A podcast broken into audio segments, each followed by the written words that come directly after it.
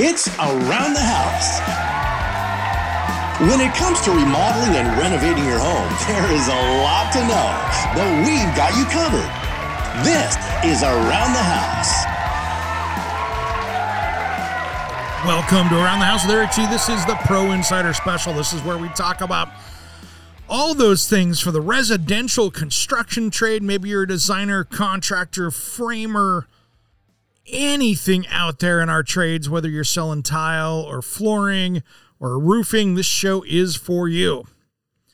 Today, I wanted to talk about a hot subject to me that's happening about right now, just because of the last couple years we've had. Let's talk a little bit about burnout. And burnout is something that can happen to you as an individual. It can happen to your team with the people below you. And it is something that can be hellaciously toxic to a company because it can affect everything from people's health, their attitudes, all of it, productivity. So let's talk about some of the ways that burnout happens to ourselves, our team, our crew, all of that. First off, if you're a company out there where you've been shorthanded for 18 months, 24 months, everybody's working 8 or 10 hours of overtime a week, and that's just the way it's always been, and they're working 50, 60-hour work weeks, burnout is natural to happen. So if you think about that, just that extra time, extra hour, not enough downtime, and quite frankly, not enough fun. That is how burnout happens. Now, once the burnout starts to happen, people get tired, they make mistakes, which costs you as your company. You might lose an employee because they're exhausted and they just want some time off.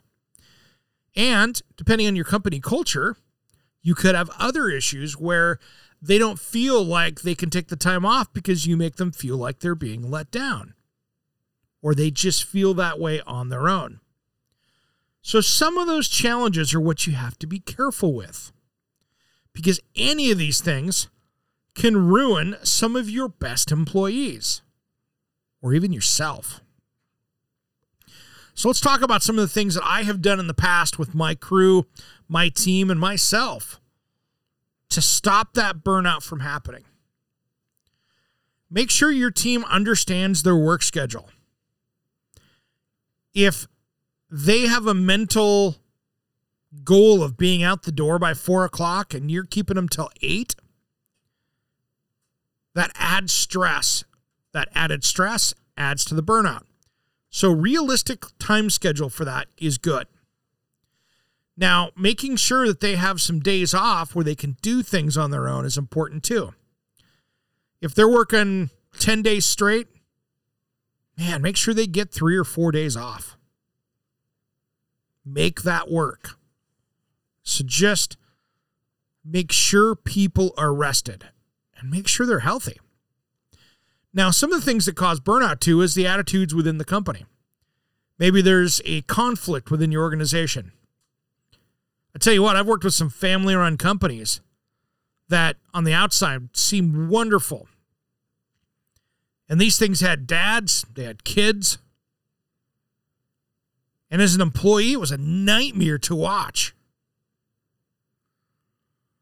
You had the dad running around with a heavy hand, running around going, hey, we're going to do it like A, B, and C. He was owner of the company, majority owner of the company. He'd run around, man with the iron fist. He would leave. Kids were running the company. And they were always, well, do it this way, but just don't tell dad. And it put the employees in such an area where they were working hard. There were a lot of good people in that organization. And you could finally see everyone bail out of there, including the kids, because it just received and went to critical mass. And that was a company culture problem where people worked hard, they didn't get enough breaks, there wasn't enough team building, and quite frankly, there wasn't enough fun. The management team there had no communication back and forth. It was horrific. So fix that communication within the company. Make sure everybody's on the same page. Have some fun. Maybe it's a Friday afternoon barbecue every couple of weeks in the summertime. Maybe it's everybody out on a Thursday night going out bowling or top golf or wherever you're going. Axe throwing. Have a good time together. Create some downtime for your organization. Because I know there's companies out there right now that are in the heating and cooling, electricians, framers, roofers. They are trying to squeeze in as many clients as they can handle because everyone wants to take advantage of this boom time. But the problem is you're going to burn through people like matches. And there's not the people out there to replace them.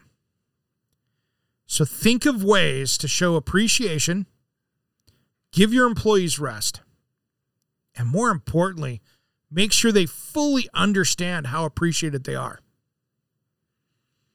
And listen to what they have to say. I have to be their best friend. But if they're sitting in a meeting and they're falling asleep at 8 o'clock in the morning, see what you can do to fix that. Maybe they need to take a half day, go home and rest and get refreshed.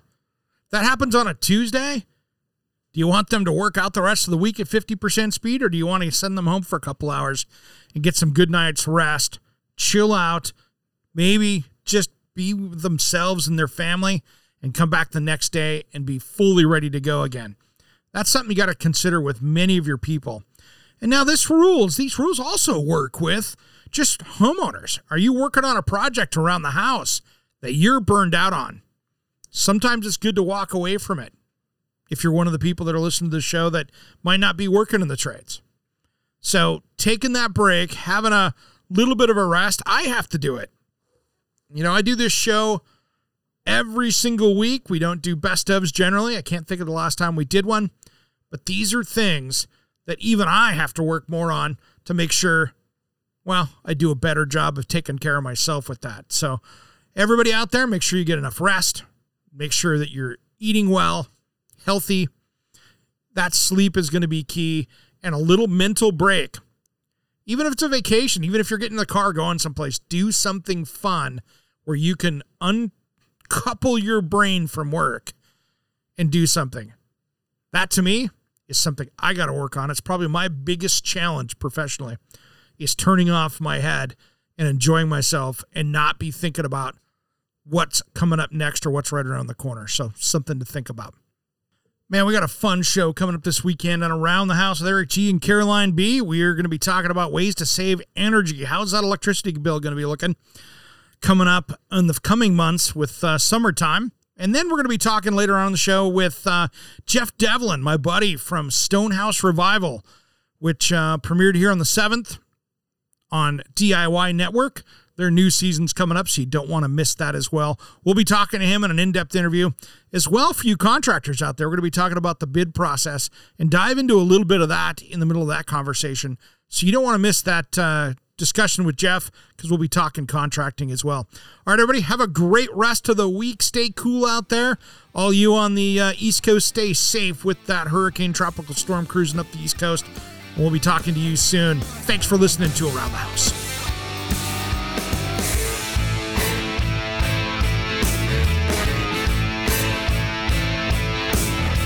Somewhere unseen and undiscovered, anywhere beyond the mean, life is a love song, let's be lovers. We're out